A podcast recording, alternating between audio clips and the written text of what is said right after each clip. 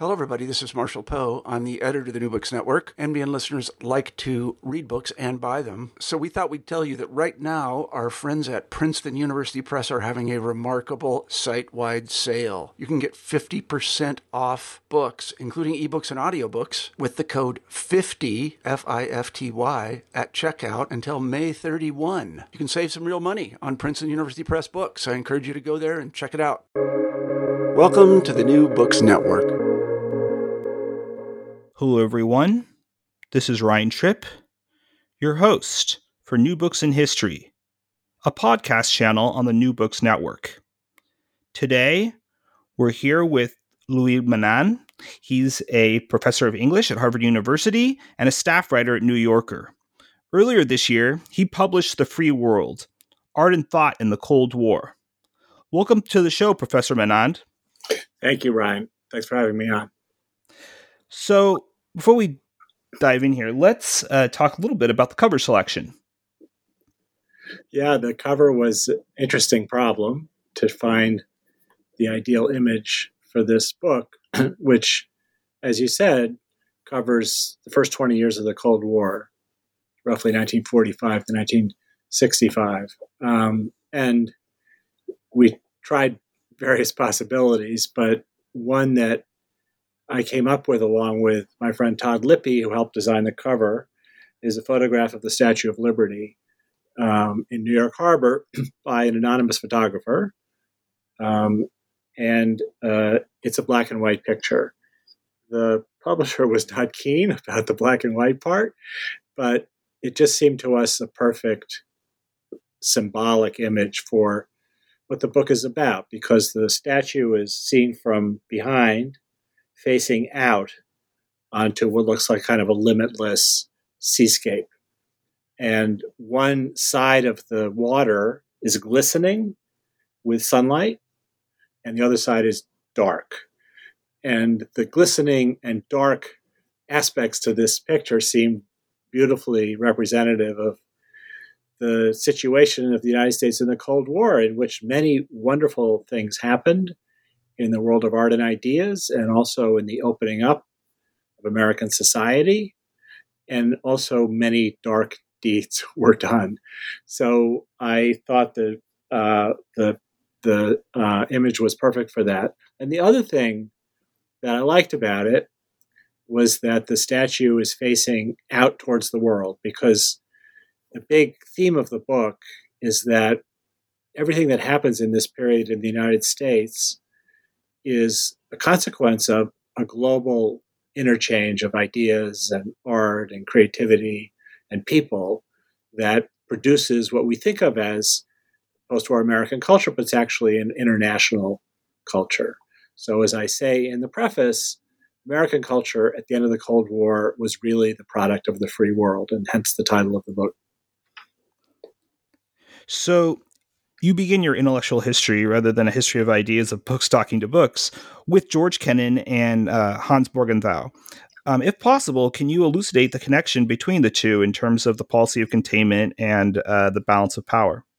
Sure.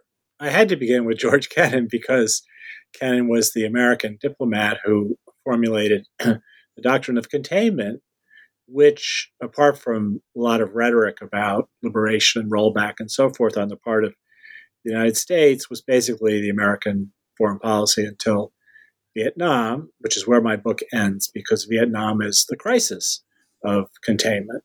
Um, so we'll probably talk about that much later on in our conversation. But Kennan, as probably most of your listeners know, was the diplomat who uh, wrote the long telegram.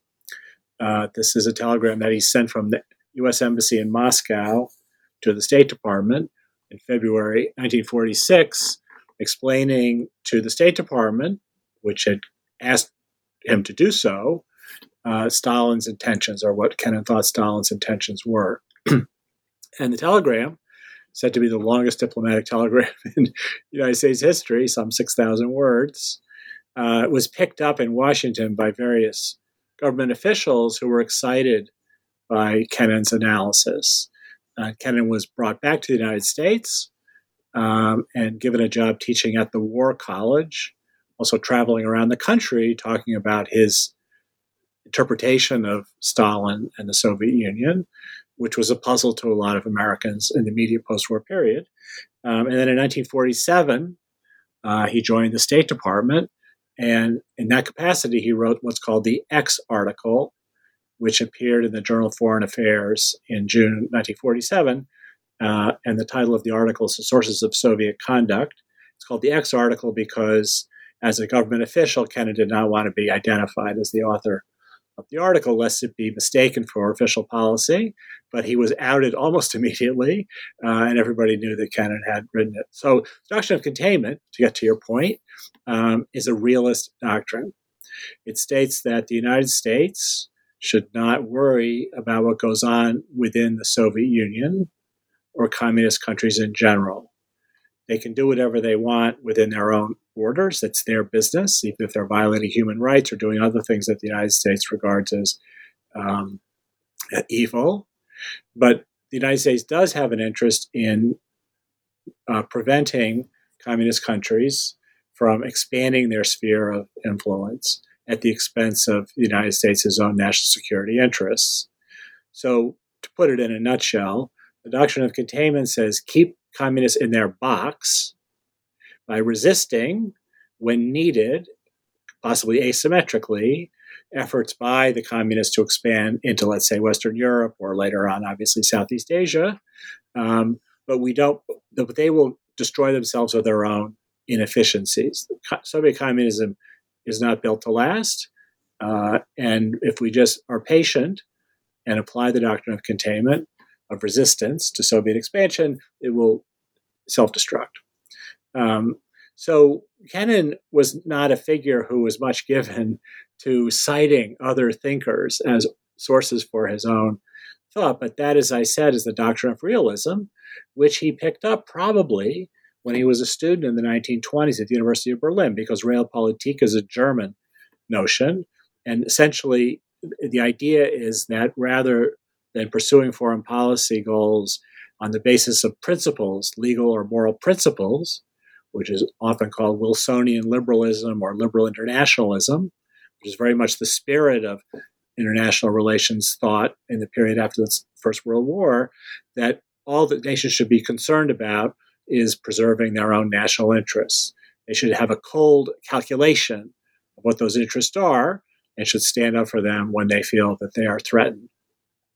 So uh, the doctrine of realism then became, or the international relations theory known as realism, then became a dominant part of American international relations uh, uh, academic pursuits. And this was also facilitated not only by Kennan's theory of containment, but by an emigre political scientist named Hans Morgenthau, who wrote a book called Politics Among Nations right after the war, in which he essentially promoted the theory of realism. So, realism displaces liberal internationalism or Wilsonian liberalism as a dominant foreign policy perspective on the part of American academics and on the part of the American government. So, how did the idea of totalitarianism first emerge in U.S. political cultures? If you could talk a little bit about George uh, Orwell's uh, anti totalitarian role and uh, his thought, I believe, was shaped by uh, James Burnham, and also um, address uh, real briefly uh, C. Wright Mills. Okay, well, that's a handful. Um, yeah. So, the term totalitarianism was coined in Italy in the 1920s to describe Mussolini's fascism and it was used as a positive uh, description uh, because the idea was that under Mussolini's fascism, the state took over everything. There was essentially no pri- nothing was private. Um, so the term gets used in a kind of uh, complimentary way early on. Um, and it gets a lot of traction in the 1930s because, of course, of the rise of Hitler in 1933. And to many people, this just looked to be the way history was going. Um, a lot of people in the United States thought that uh, Mussolini was a great political leader, um, uh, and fewer people thought that Hitler was. But people did think that in mass societies, the only way really to govern them is through some kind of form of totalitarianism or authoritarianism.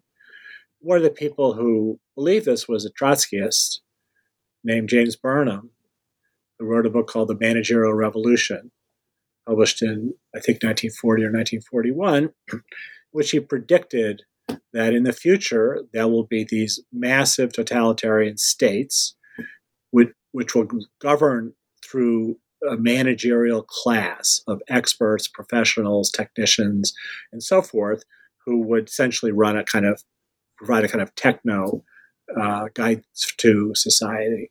So Burnham thought this was inevitably the way history was going, using, of course, as examples of that what was going on in Europe in the 1930s.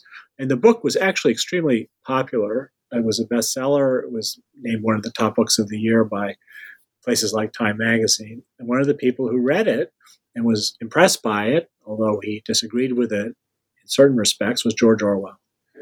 Um, so Orwell published several pieces about Burnham, including a little pamphlet called James Burnham and the Managerial Revolution. Um, and it's clearly an influence on 1984.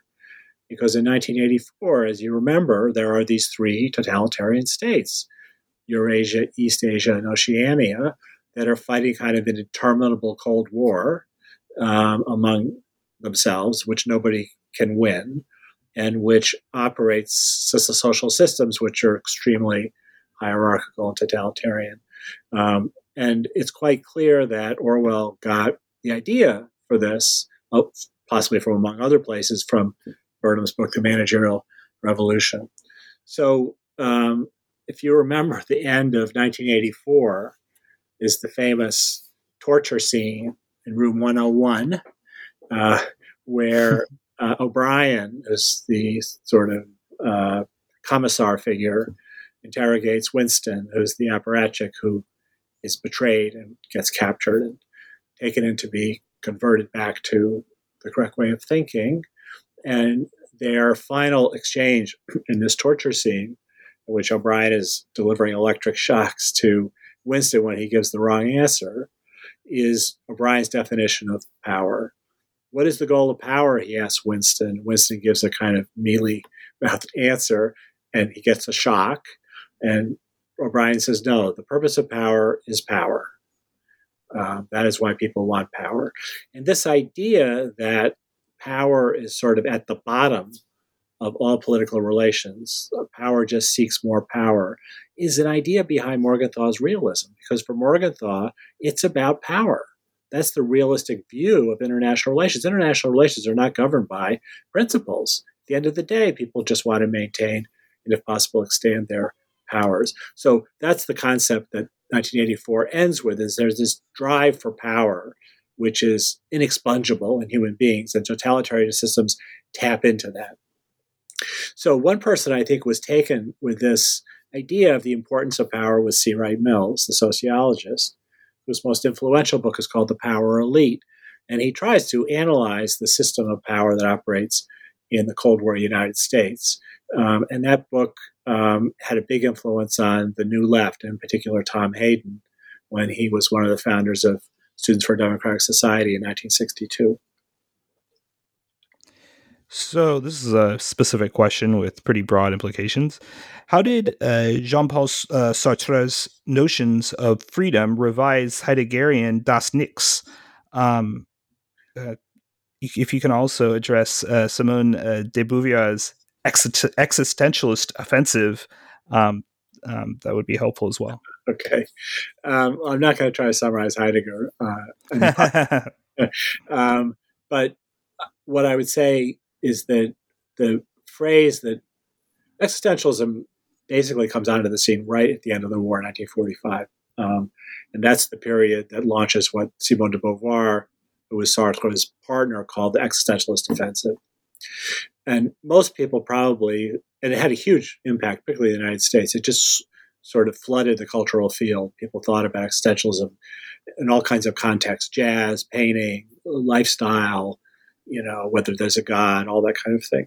Um, was just a big, it just became a kind of a fad, intellectual fad. probably a lot of those people who talked about existentialism all the time had not read a word by Sartre or Beauvoir, but they mm-hmm. thought they knew what, what they were talking about. And I think the catchphrase that people knew um, from that thought is the phrase existence precedes essence. So that's a Heideggerian notion. So this is Martin Heidegger, who Sartre studied carefully when he was writing his own major philosophical work, Being and Nothingness. Um, the Heideggerian notion is that everybody knows what it means to be a human, to be a bumblebee. You know, if you're a bumblebee, you you know wake up, you get out of the go out of the hive, you collect pollen, you bring it back, you do it all over again. Everybody knows what it means to be a dog. Somebody throws a ball, you go, you fetch it, you bring it back. But nobody really knows what it means to be a human being. There's no essence of humanness that all human beings agree upon. So our existence, the fact that we are physically existent, precedes our essence, what we are qua human. So Sartre took this idea to mean that we can choose for ourselves who to be. We're not constrained, or we should not act as though we're constrained by external circumstance. That doesn't just include the particular social or political arrangement that we're living in, but includes things like our gender, our race, our identity. We should not allow those things to determine what kinds of choices that we make. So, for an existentialist, all choices are the right choices as long as they're freely made. So those are made by a being, a human being, striving to accomplish something that that human being has chosen to try to accomplish. Um, and that's sort of the message of Sartrean existentialism.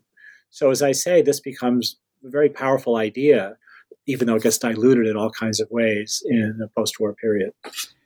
So, for Hannah Arendt, could you uh, elaborate a bit on the drafting of the 1951 Origins of Totalitarianism, as well as her self identification as a political theorist?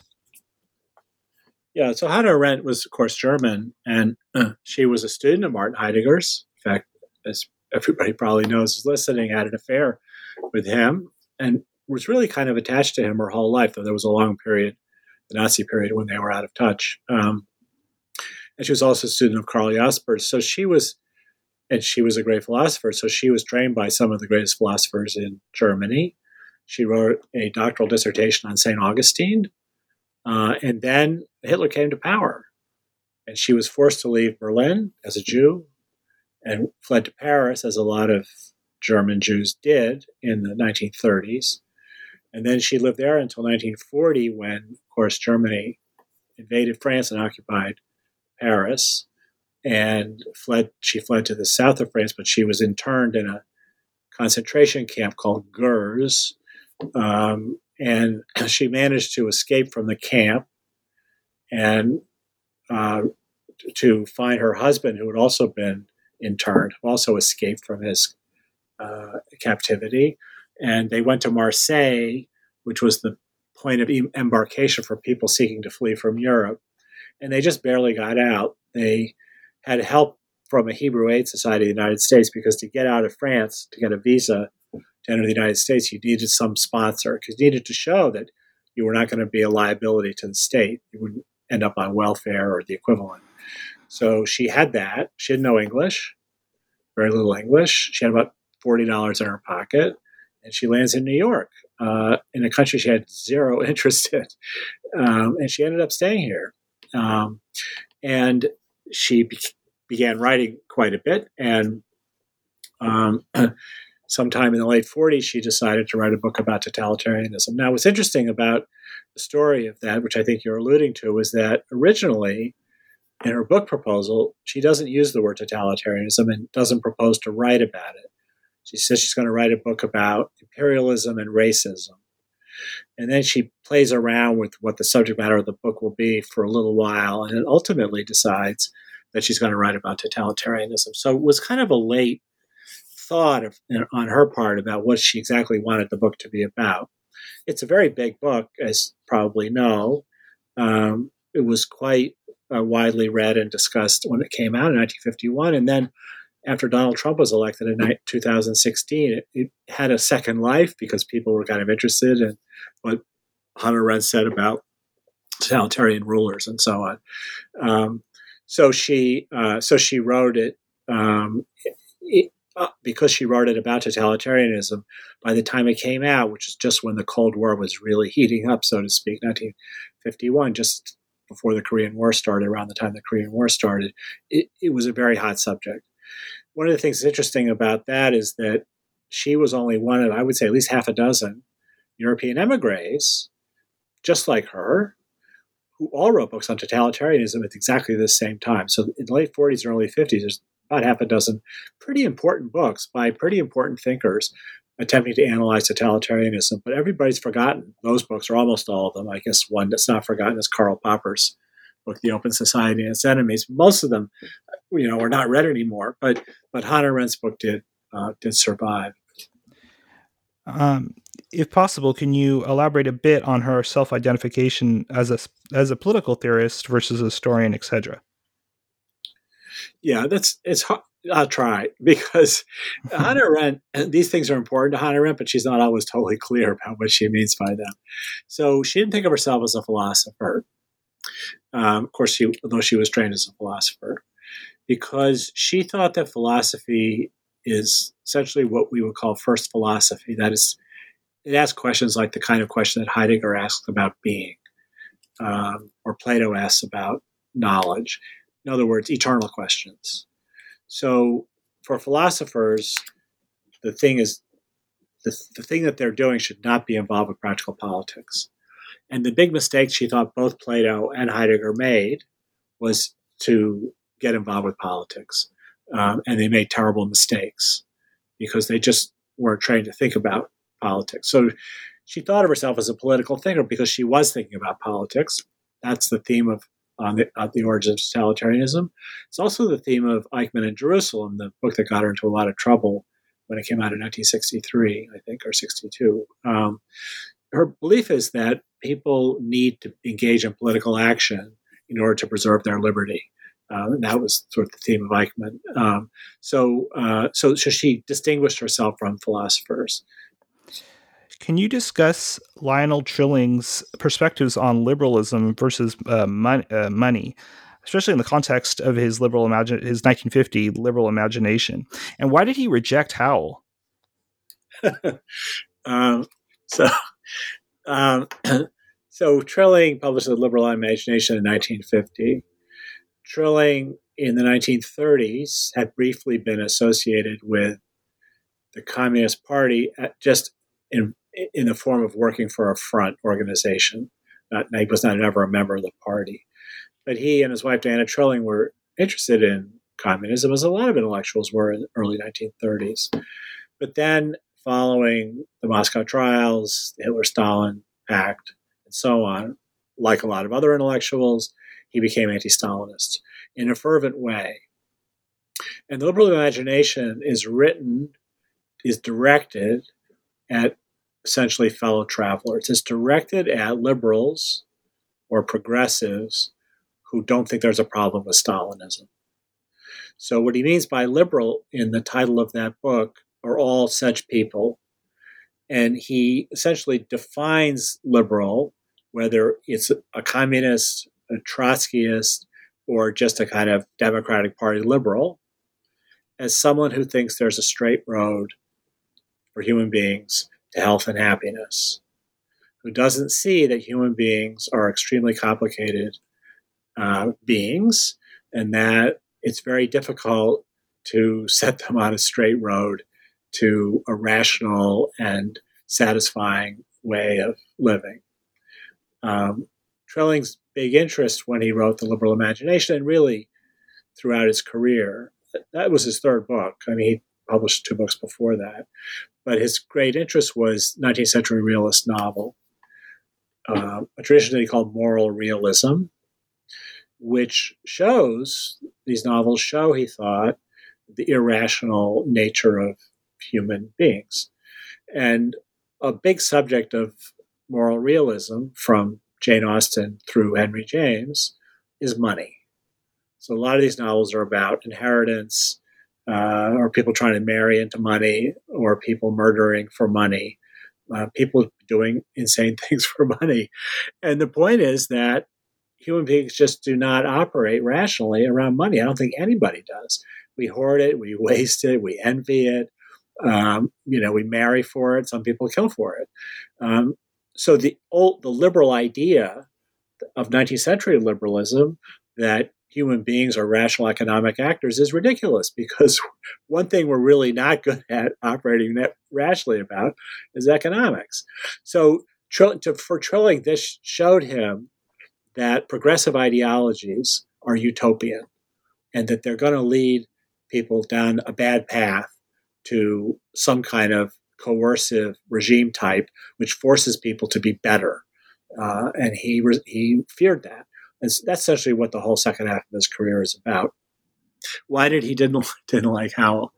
So uh, one of Trilling's students, in fact, his most famous student was Allen Ginsberg, which is pretty incongruous, really, um, if you try to think about it. But Ginsberg was a student at Columbia College in the 1940s.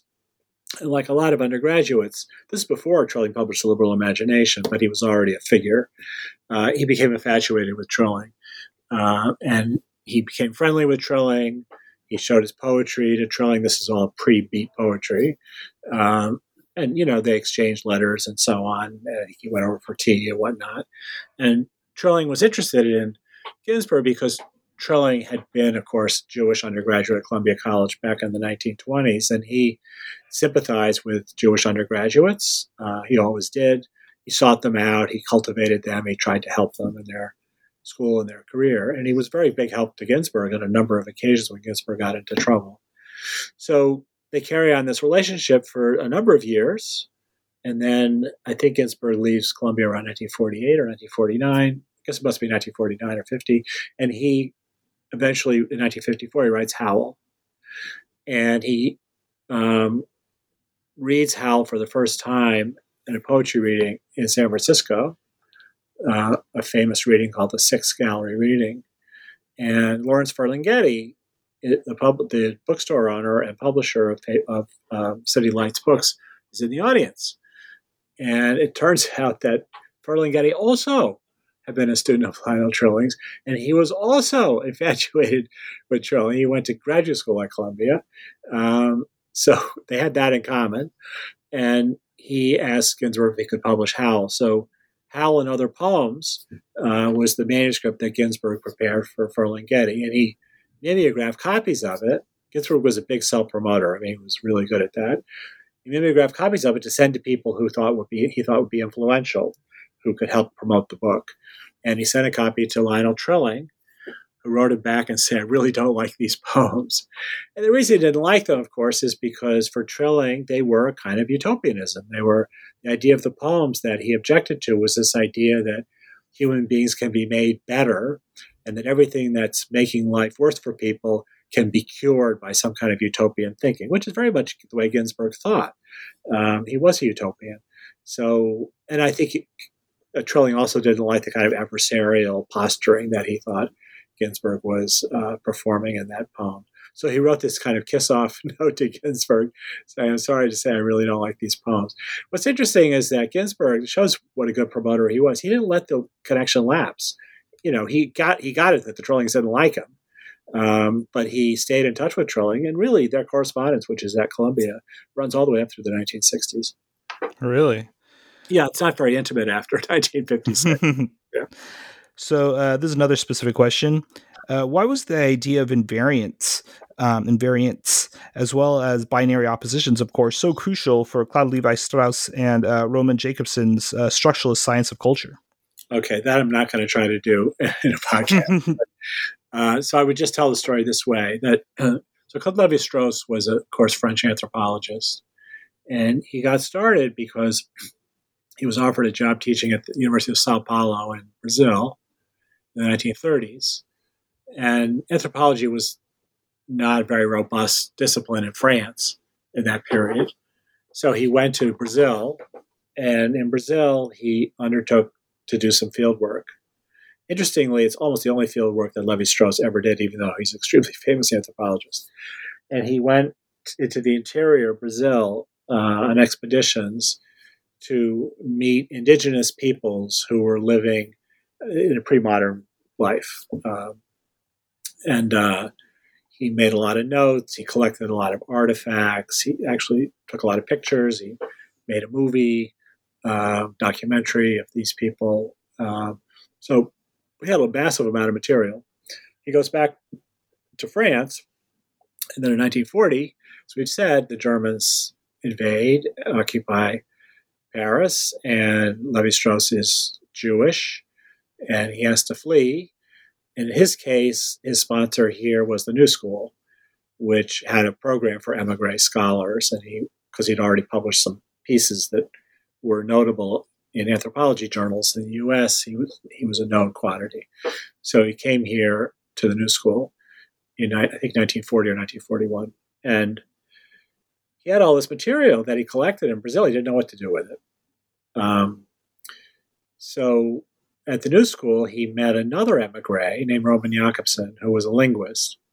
And Jakobson's story was sort of similar to Levi Strauss's, only a little bit more fraught because he was from Moscow, born in Moscow. He moved to Prague, married a Czech woman. And then when Germany uh, annexed Czechoslovakia, he had to flee. He went to Denmark, and of course, then Germany invaded Denmark. He went to Norway. Germany invaded Norway. He went to Sweden, and from Sweden, he was able to get to New York, and he met Levi Strauss at the New School. Um, at that point, there was a separate academy called École Libre des Hautes Études, which was for French-speaking scholars, emigre scholars. So they met, and uh, gave this series of lectures uh, that Levi Strauss attended without any idea. Levi Strauss had really no idea what Jakobson was going to talk about. And Jakobson's subject was phonology. It was the study of languages. And his argument was that as Levi Strauss had done in Brazil, linguists had accumulated massive amounts of data about the sounds that people make when they speak. So there's all this study of vocal um, vocalizations and how sounds are produced and then how languages are created and so forth. But Levi Strauss said, um, when you look at all the languages in the world, they all just look different. So we have to ask ourselves, what's the purpose of language? And the answer is to communicate. Sounds pretty obvious, but Jakobson said nobody really asked that question before. And then if we assume the purpose of language is to communicate, then we have to understand that all these sounds that people make have to be organized in a way that allows them to communicate with other people who are with the same language group. And he called this the invariance underneath the variety. So the variety of is the what you see on the surface, which is that all languages are wildly different from one another. But the invariants are the elements that go to make up phonological systems that pe- from which people produce uh, languages. And those elements are a, a, finite number of sounds that we can make. He thought that there were 12. And these sounds are organized in binaries. Uh, so open or close, you know, nasal or consonantal or whatever. So all these, I can't remember all the terms are, but these are basically binaries. And there are the 12 invariant, unvarying binaries. And from these binaries that are sounds that the vocal apparatus of human beings are capable of making and understanding, ear, it can understand through the ear and the mind, uh, different language groups pick their own binaries, and from those they construct their own linguistic systems. So for Levi Strauss, what this meant was that the material that he collected in these in these indigenous populations in Brazil, a lot of which involved myths, could be thought of in the same way as that each indigenous peoples, because they live essentially independent of one another at that point in Brazil, uh, had their own body of myths customs, kinship systems, housing arrangements, tattoos, you name it, um, all of which were coherent in the context of the people living in that community and would seem foreign to people living in a different indigenous community. But at the bottom of these social system, cultural systems were these invariants. So that just as there are only 12 uh, binaries that go to make up all language groups, so there's a finite number of mythemes mythic elements that go to make up the mythology of different uh, different indigenous peoples. So that was how Levi Strauss got structuralist anthropology out of listening to Jakobson, and they remained very good friends uh, for a long time, and they have a very extensive correspondence. Jakobson stayed in the U.S. because he couldn't go back to Czechoslovakia um, after the war and taught at Harvard and MIT. Levi Strauss was able to go back to France, and he had a long career uh, in the French Academy. Hmm. So I know Isaiah Berlin's this similarly uh, pretty uh, uh, expansive topic uh, just by himself. Um, let's approach it this way: How did he uh, come to his to, to his turn to the history of ideas? Um, and if he can maybe address his criticism of the Marxian historical materialism or determinism, um, and then of course uh, two concepts of liberty. Yeah. Okay, that's big enough. Uh, so Berlin, of course, was a Russian, born in Russia, and he came to Britain um, after the outbreak of the Bolshevik Revolution, 1917. Uh, his family was fairly well off, uh, and uh, his father had British contacts through his business, uh, so so you know they were fairly comfortable in Britain. And he retained Berlin retained his fluency in Russian, though of course also learned English. Uh, and he went to Oxford and studied philosophy. And at that time, um, Oxford philosophy was very influenced by logical positivism. It was not very much what we would call today continental in terms of its perspectives. And Berlin was very taken, really, by this originally, but he became to feel it was sterile. Um, and he kind of was looking for a way to get out of writing academic philosophy. He just he didn't have a taste for it. He didn't really see the point of it.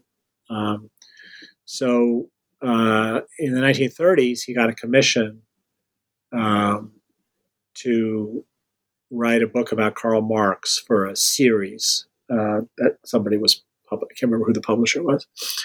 Um, and he actually never read any Marx. It's like 1937, 1938. Um, even though he was Russian, even though Marxism was a very big thing in the 1930s in Britain and elsewhere among intellectuals, he said he never really read any Marx. So he took the assignment on, I think, partly to educate himself, which is often why one writes a book. And he produced this book on Karl Marx that is still in print. It's quite a good book. He's not completely unsympathetic to Marx, but of course, what he doesn't like about Marxist thought is the determin- historical determinism that it subscribes to, that, that, that history is unfolding in a predicted way that will ultimately lead to the overthrow of the ruling class, capitalist societies, and its replacement by a classless society or communist society. And that's the vision that informs Marx and Engels' thought.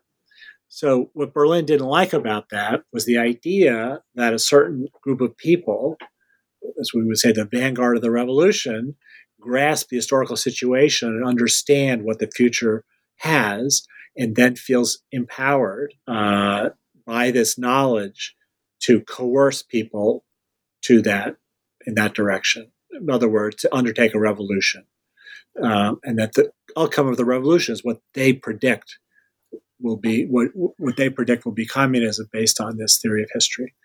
So Berlin didn't like any kind of determinism. Very few people really do, unless they're on the right side of it.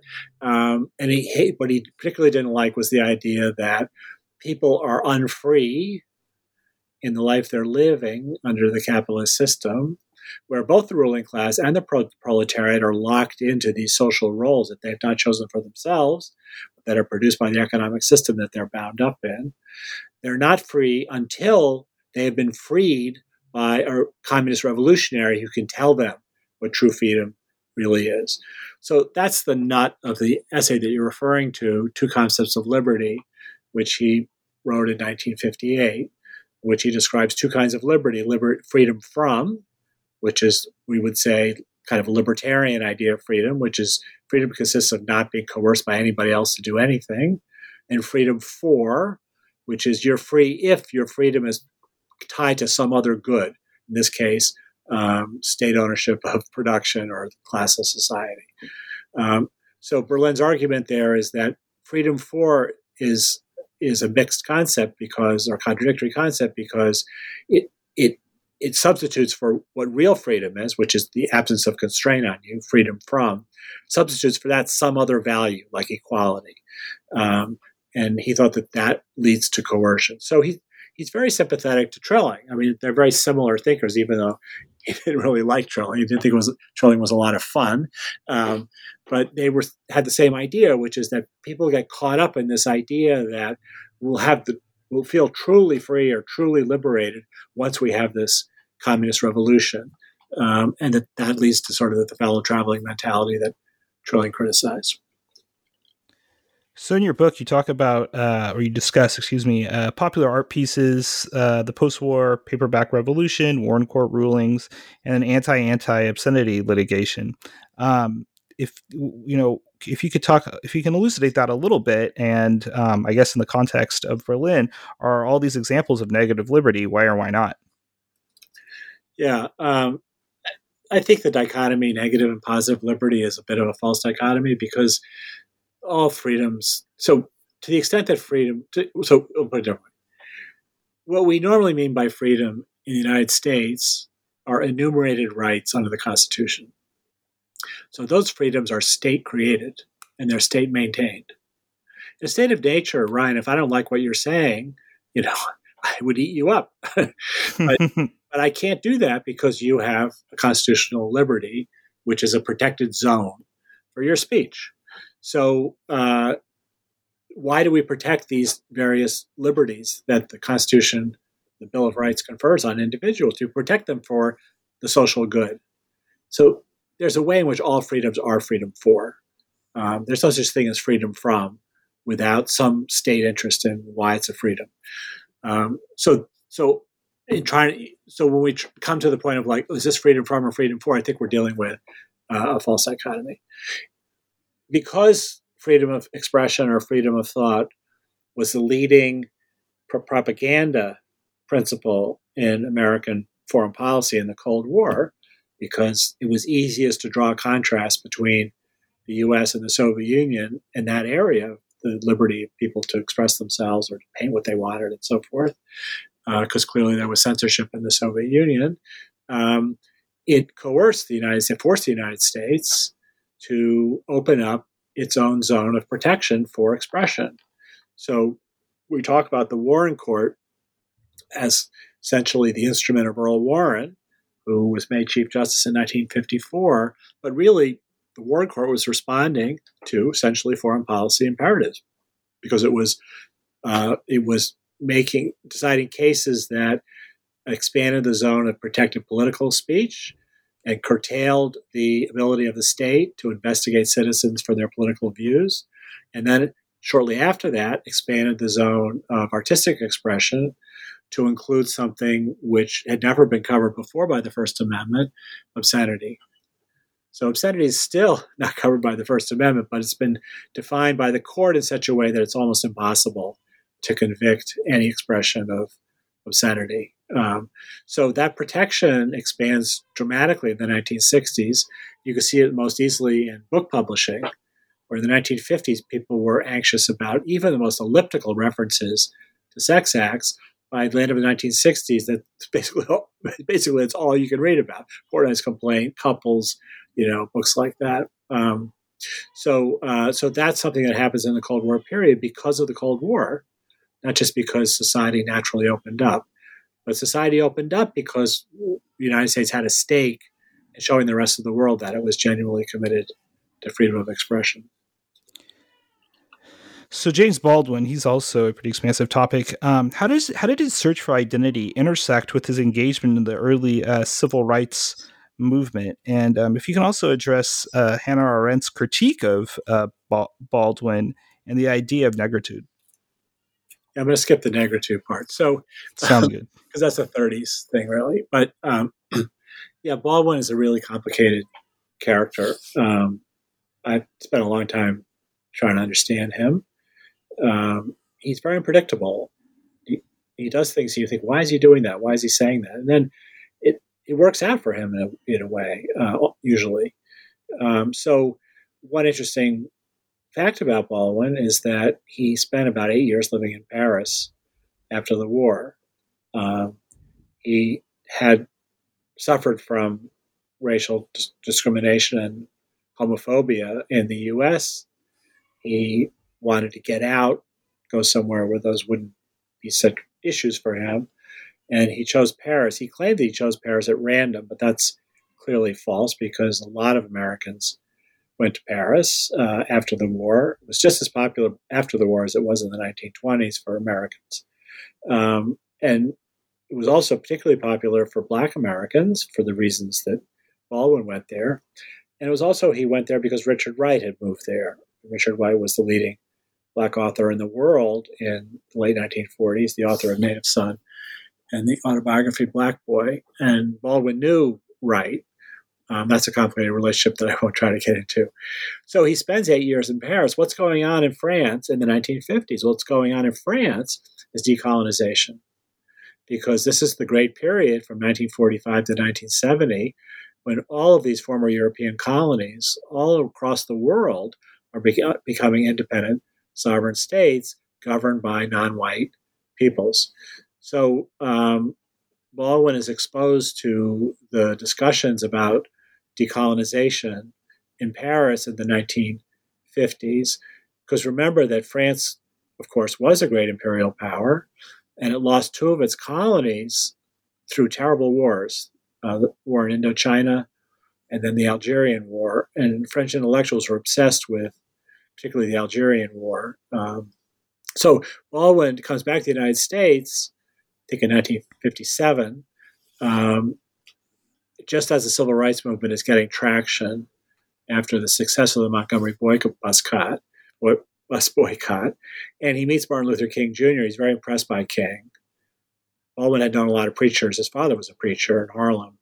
Uh, he didn't trust them, but he thought King was a great man, um, which he was, and he became kind of a unappointed spokesman for the civil rights movement. He didn't like he didn't like to be called a spokesman, but he was treated as a spokesman by by the white press.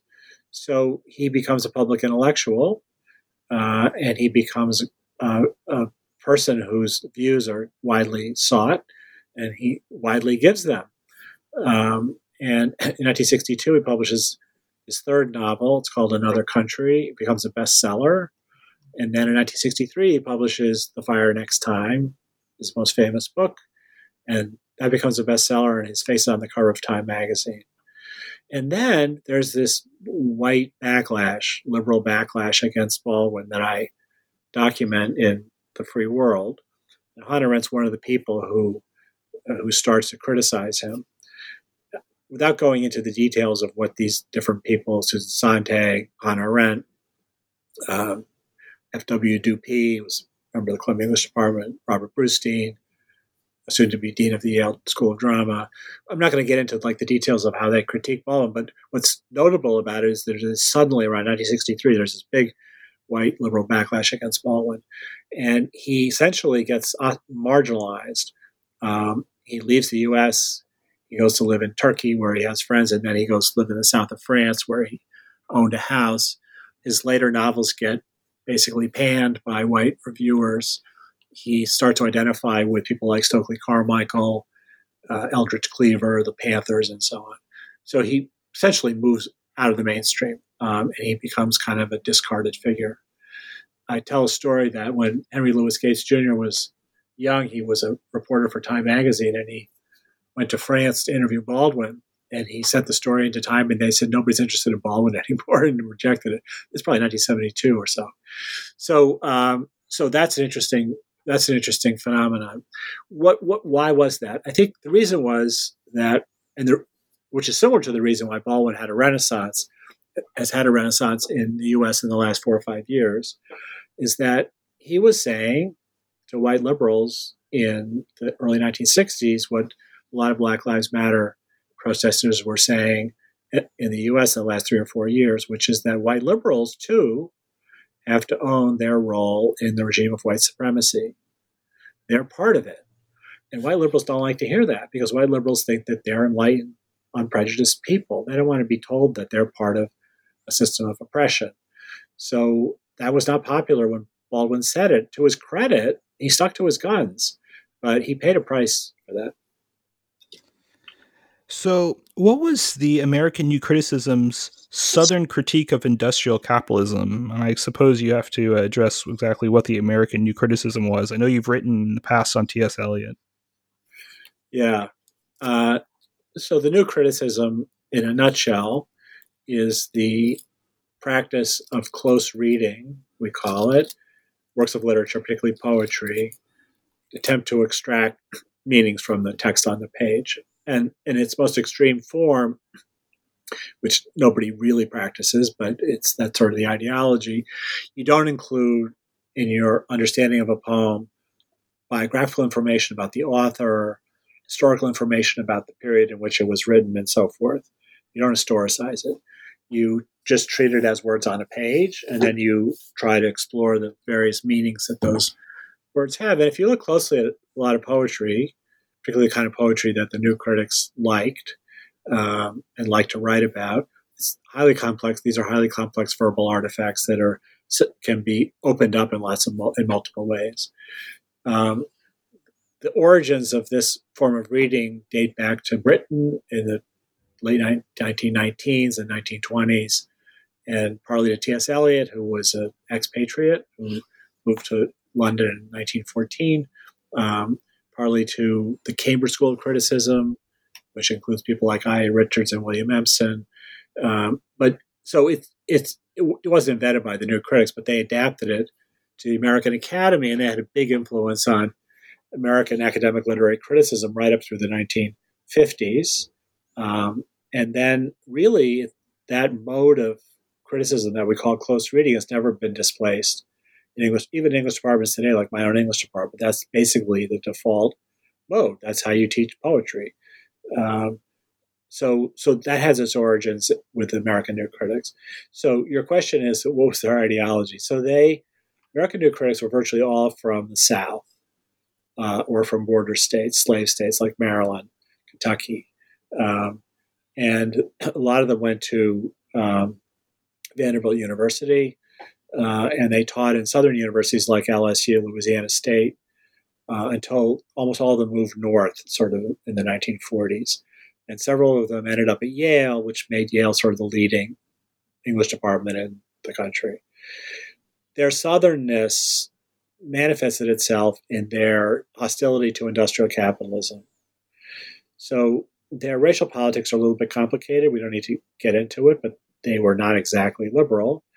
But beyond that, they disliked the scientific worldview, they disliked the secular humanist worldview, and they disliked industrial capitalism. They were champions of sort of back to the land, agricultural economies, small communities, not heterogeneous communities, homogeneous communities, uh, and faith, Christian faith. A lot of them were had their parents were ministers. So what's interesting about the new critics is that the post-war university is basically the model institution for the liberal industrial state. That's what it exists for, to train workers for that state. So it's fascinating that the school of literary criticism that's dominant in this period has a completely reactionary politics.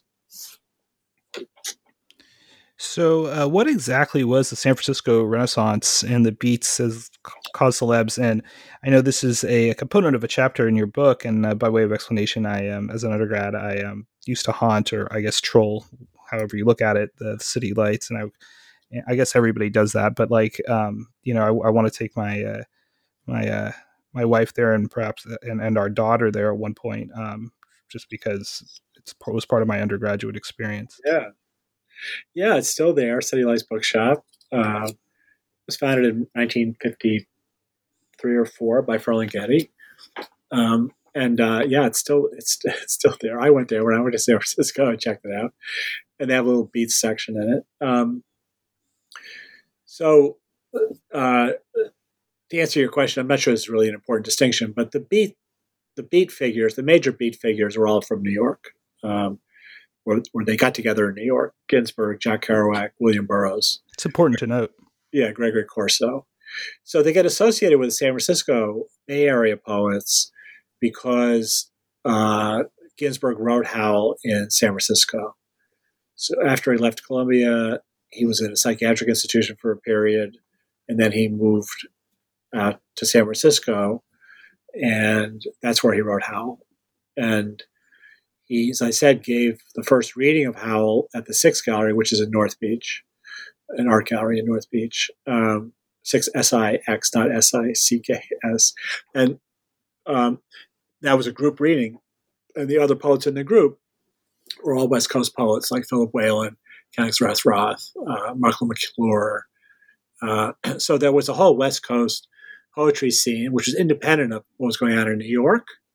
We started around the University of San Francisco in the late 1940s, early 1950s, and had a lot of very strong poets associated with it. I think the most strongest is probably Gary Snyder. So, uh, so Ginsberg becomes part of that scene by virtue of simply of living in San Francisco at that point, and Kerouac is also there with him. So they, they start to be thought of as West Coast poets, even though they're Ginsberg's from New Jersey and Kerouac's from Massachusetts. Uh, and then when Evergreen Review publishes this volume on San Francisco poets, they're in the volume. Um, so the Beats and the San Francisco poets have a lot in common, but they're not identical. So, uh, Paul de Man, um, I guess the best approach uh, for me to take this. What what what's your take on uh, Paul de Man? I know you may have colleagues that are that you know encountered him in their schooling, um, and it's you know perhaps in answering that question. Um, um, if you can talk about the 1966 Johns Hopkins conference with Jacques Derrida, that would be helpful. But yeah. um, just you know, what how, how do you how did how did you approach Paul de Man in your in your book? well, uh, there's two sides to Paul de Man, and he's Belgian, and he comes to the United States um, after the war, essentially because he was escaping prosecution for various misdeeds, mainly financial misdeeds, uh, in uh, Brussels, and uh, he gets here without a passport um, and manages to uh, work his way into various intellectual circles.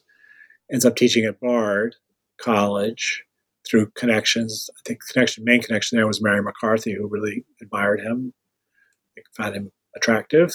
Um, and from there, he goes to Harvard, uh, graduate school at Harvard, even though he didn't have an undergraduate degree, lied about that, um, and gets his PhD. And then this is a period around 1960 when uh, the higher education world is expanding rapidly, and there are all kinds of jobs available all over the place.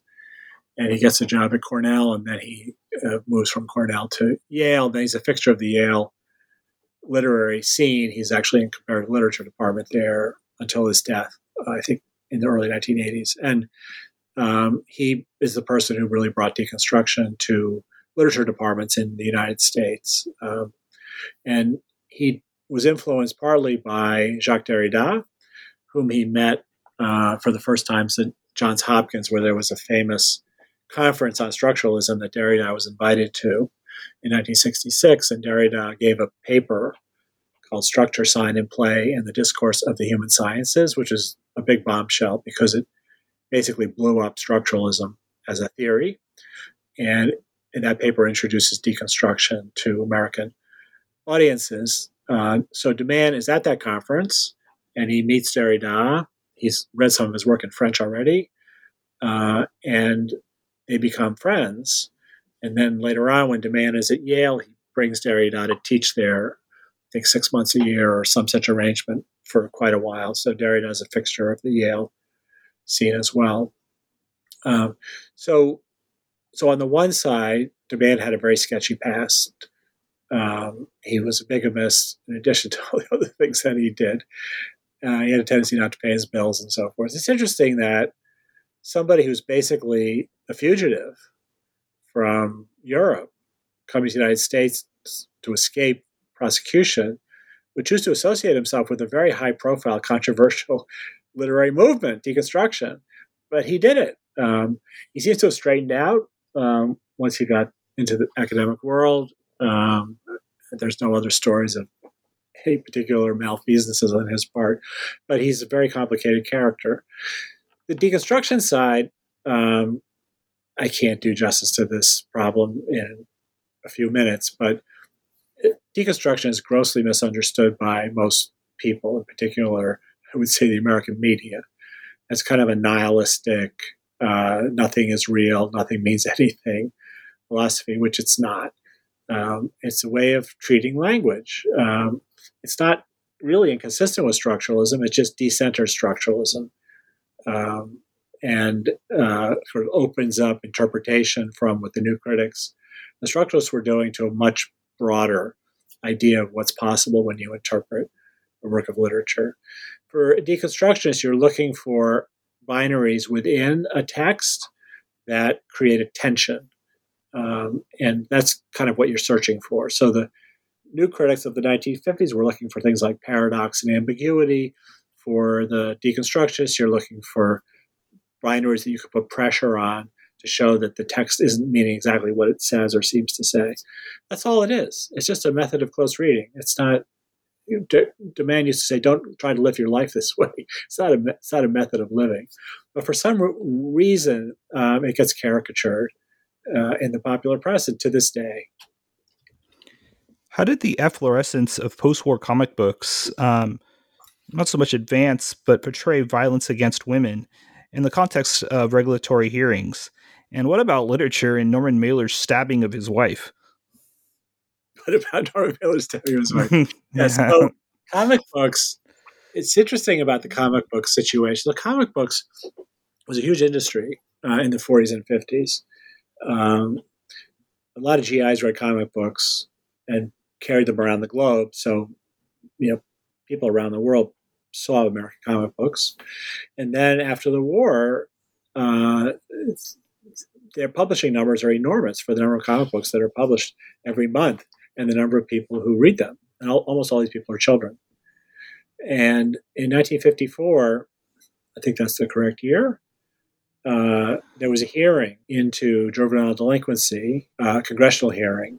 And one of the subjects that the committee took up was whether comic books were a cause of juvenile delinquency. Juvenile delinquency was one of these um, obsessions of the 1950s.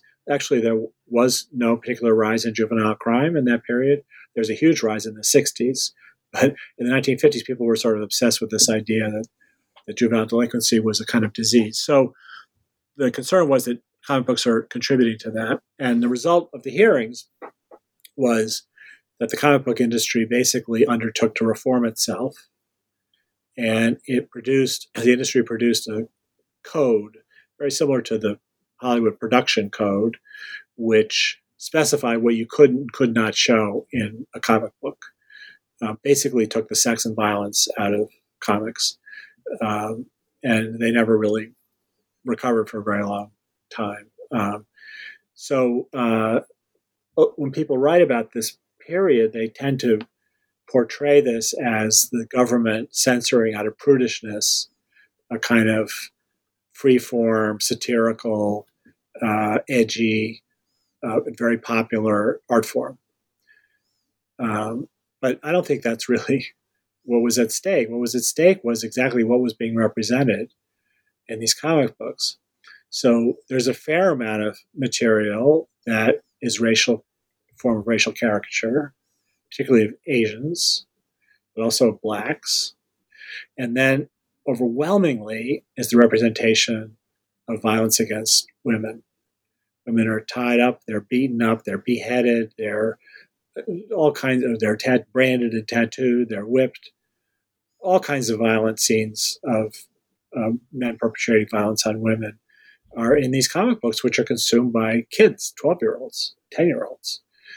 And one of the leading crusaders against comics, Fredric Wertham, wrote a book called Seduction of the Innocent. That was a leading theme of his criticism was that little boys are learning from these comic books that it, it's a turn on to hurt women. Um, and that can't be a good thing.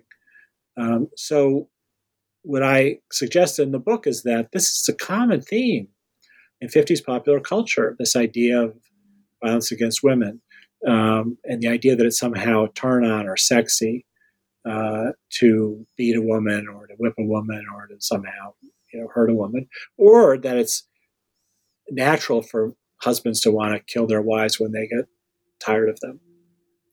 So I give some examples from popular fiction. A lot, almost all of it's sort of what we would call uh, detective fiction or hard-boiled fiction of this period. Almost all of it involves some kind of violence against women or women who kill men, usually while they're wearing a negligee or something. Those are the covers of these novels. So Mickey Spillane novels, for example, um, James Bond novels, you know, that's all they're all about that. And so one real life connection to show that these representations are not without influence is what happened when Norman Mailer uh, stabbed his second wife, Adele. That took place in the fall of 1960, uh, were, Mailers were having a big party at their apartment. It's on the Upper West Side, and at some point, very late in the party, two or three in the morning, Mailer stabbed Adele twice, and one of the stab wounds was very close to her heart, and it pierced the membrane around the heart. And she went to the hospital and they had to perform surgery on her for a long time to save her life. So he came very close to killing her, probably within an eighth of an inch. Um, and Mailer's mother went to the hospital room to see Adele for the purpose of telling her not to press charges and to claim that the wound was a result of falling on a broken bottle because Mailer was a great genius and it would ruin his career. He had to go to jail for attempting to murder his wife. Uh, and then a lot of intellectuals in the New York world, people who knew the Mailers, like the Trillings, for example, also thought that it was really Adele's fault. And that Mailer was, as Lionel Trilling put it, testing in a Dostoevskian way the limits of evil in himself. And James Baldwin thought he had to escape from the public role that he had uh, had assumed to get back to being an artist. And so there was this huge outpouring of sympathy for Mailer as somehow the victim of this attack. And then Mailer is in Bellevue for a fairly short amount of time, I think a few weeks. And he, although there's a court proceeding goes on for about a year, he is never forced, he never convicted of anything. He doesn't have to go to jail. Um, and then his next novel is called An American Dream. And the novel is about a man who kills his wife or his ex wife. I can't remember if she's his wife or his ex wife. After he strangles her to death, he goes downstairs and has sex with her maid. Then he goes back upstairs, throws the wife's body out the window. There, she lives in an apartment building. Goes back downstairs, has sex again with the maid, in case you missed the point that violence against women is a turn on. And then he escapes and they're not able to convict him. And I read all the reviews in major publications of An American Dream, and none of them mentions the fact that this novel about a man who kills his wife and gets away with it was written by a man who had almost killed his wife and gotten away with it. Somehow it just gets erased. And Mailer becomes develops this huge cachet about his personality in the 1960s, which is a great period for him, uh, in a way that stabbing seems to have contributed to that reputation. So it's it's kind of an example of how even among intellectuals and even when real people are involved in people they knew, they knew Adele Mailer, um, they still thought this was all acceptable. So it's a pretty astonishing look at why the women's movement came into being what it did. Mm-hmm. So uh, Tom Hayden, um, as uh, listeners know, he's he was a leader in the Students for a Democratic Society out of Michigan, and um, author of the uh, Letter to the New Left and uh, the 1962 Port Huron Statement. So, how significant was the perhaps uh, presumption um, of marginal wealth, wealth, differences between the middle and upper classes, as well as the writings of C. Wright Mills in shaping Tom Hayden's ideas? Yeah. Uh, so, Tom Hayden um, was a founder of SDS in 1962. He was a student at the University of Michigan, which is really where SDS originated. Uh, and he didn't write a letter to the New Left. He wrote a letter to the young New Left. So letter, the letter to the New Left was written by C. Wright Mills. Oh, excuse me, the letter to the young to, yeah. to the young New Left. Excuse me. So that, so that was written. So C. Wright Mills wrote this piece published in England in the New Left Review called Journal called Letter to the New Left. And then Hayden read that and loved it. Then he wrote his own letter to the young New Left. Um, so, um, as I said a long time ago in our conversation, uh, the power elite was a big influence on Hayden um, and therefore on SDS. But it didn't have anything to do with wealth, with the wealth gap, because one of the interesting things about this period from 1950 to probably 1973 is that there was much smaller gap in income and wealth between the top earners and the middle class than any time in history, and certainly than any time since. So the situation in the United States today, I don't have the numbers at the tip of my tongue, but the amount of wealth uh, owned by the top 1% versus the amount owned by the bottom 90%, that big gap um, is very much like it was in the beginning of the 20th century. Uh, and most of human history, in fact, the top 1% have a huge amount of the wealth, and the bottom 50% basically have nothing. So this is a very unusual period in terms of economic history because of the relative uh, equality of income and wealth. There's lots of reasons for that. Um, one, I think, the, probably the main one is that the Depression, the Second World War, wiped out a lot of the owners of capital. So, you know, uh, they had to make it all back essentially, which they did. Um, so I don't think that people thought in the 50s and 60s, even radicals like, or radicals, even progressives like Hayden, that the wealth gap was the problem. They thought it was the problem was the um, was essentially Burnham's idea that the power was being monopolized by a fairly small group of people, all of whom were Protestant white males, and was circulated among the three spheres that Mills identified in the power elite uh, politicians, the military, and business. So Dwight Eisenhower, the president, was, of course, in the elite of the military establishment. Then he becomes president, the elite of the political establishment, and he appoints to his cabinet uh, the corporate elite, members of the business people from the business world. So this was the power elite that uh, that Mills defined, and what he felt was that the power, the concentration of power in this small group of men, deprives citizens of full democratic participation in decision making. That's a Deweyan idea, basically, and that was Hayden's idea too. So the purpose of Students for a Democratic Society in the first place was to enable students to feel empowered to participate in democratic decision making in a world that was increasingly dominated by elites. And that's really what the word democratic and Students for a Democratic Society is all about. It wasn't an anti war group in the beginning because the Vietnam War was just a flicker on the radar screen at that point. It really was about democratic empowerment.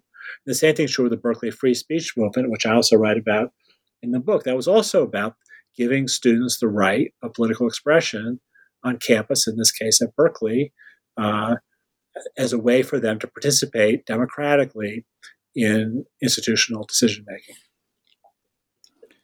So, at the end of the, your book, you talk about uh, the CIA um, and the significance or insignificance of its role in manufacturing domestic U.S. cultures and exporting said cultures abroad. Um, if you can address that really briefly, and then, um, you know, perhaps explain why you decided to end your study with Vietnam.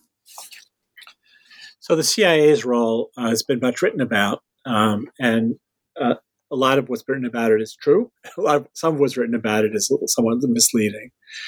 Um, but from 1950, an office at the CIA that Kennan actually set up, and uh, the director of which Kennan uh, helped appoint, a guy named Frank Wisner, was involved in an enormous array of activities uh, covertly in the form of funding them and by funding them to some extent controlling their agendas. And a lot of these activities were political in nature. So or, political organizations unions and so on. Um, and in m- many cases and probably in most cases the people who were benefiting from this cia funding were not cognizant of the origins of the monies that they were receiving. So the, the idea was create dummy foundations and use those foundations as a front uh, or cutout to pass money to favored organizations uh, through. And the one of those organizations was the National Student Association, which was a very large organization for American students, which had a lot of international outreach because they would go to conferences and so on with student organizations in other countries and the CIA basically funded the National Student Association without the knowledge of 99% of the membership of the organization.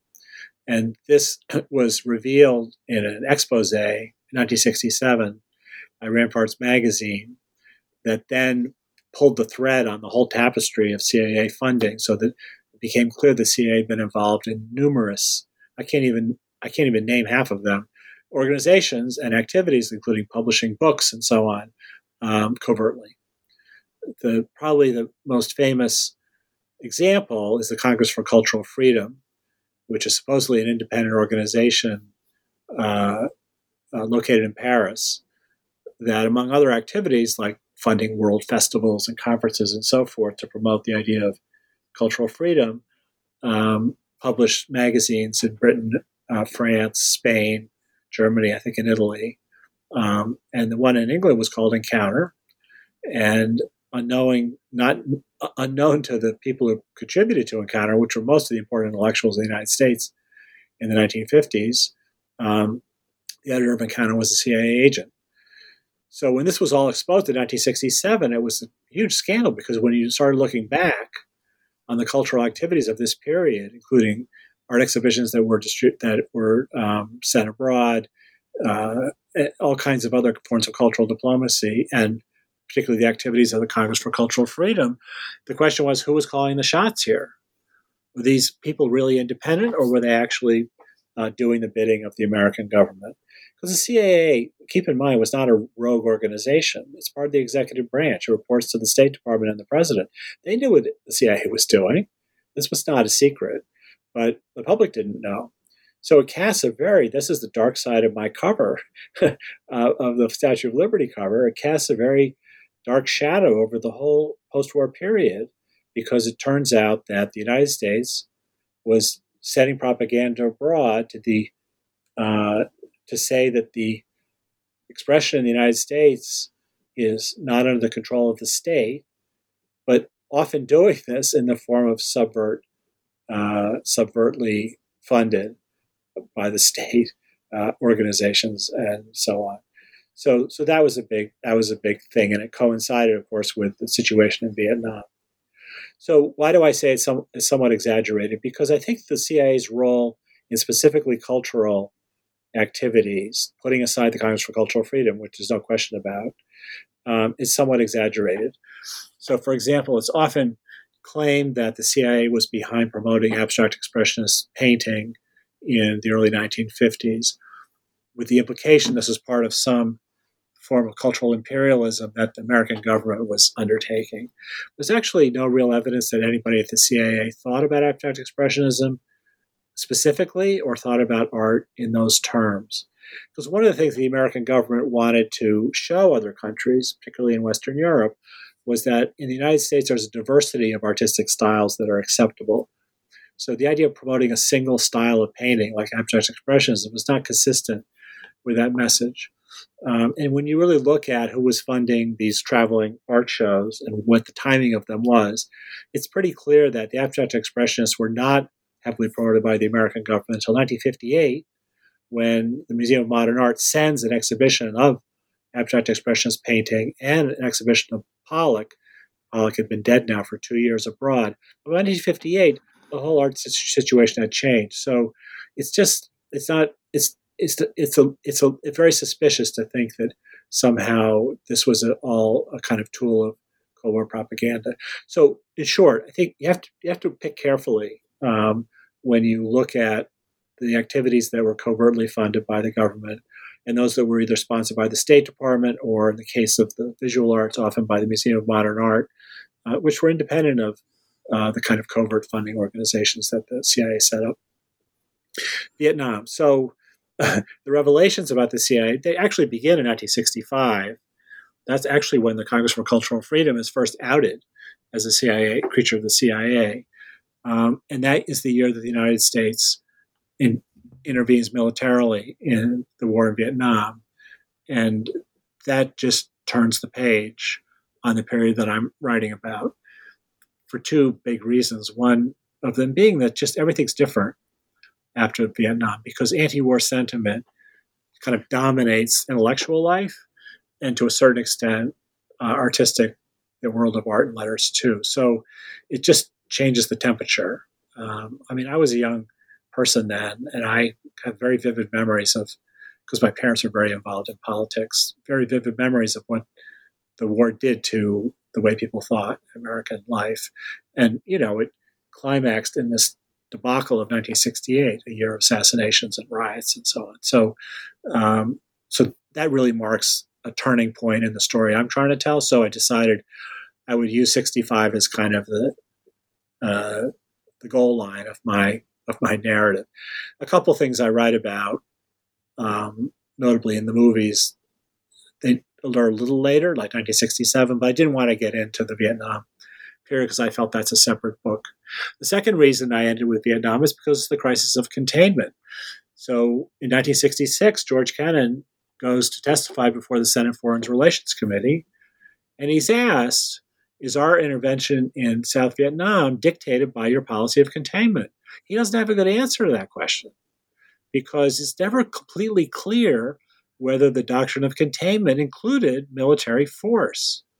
But if you perceive a communist country, in this case North Vietnam, which wasn't a real country, but any, in any case was thought of as that as a real country, invading a non-communist country, South Vietnam, and you wants to keep it in its box, you can't keep it in its box by sending Louis Armstrong, you know, on a goodwill tour. You have to use force to counteract force. So it, it, seems to me a logical extension of the theory of containment is that you would intervene militarily because you have no other way of preventing the loss of territory to a communist group uh, except militarily. So this tied a lot of people in knots in the in the in the late 1960s who were liberal anti-communists who were tied up in knots, as I said, about whether or not containment required the United States to bomb the North or to send the Marines, which we did. And of course, it escalated very quickly, and it was a disaster. We were caught in that war for eight years and couldn't get out of it, and the war went on itself, went on for two more years.